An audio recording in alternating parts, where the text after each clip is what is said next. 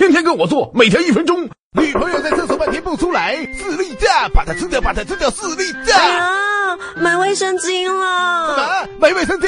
那也不行。看书怎么帮女朋友买卫生巾？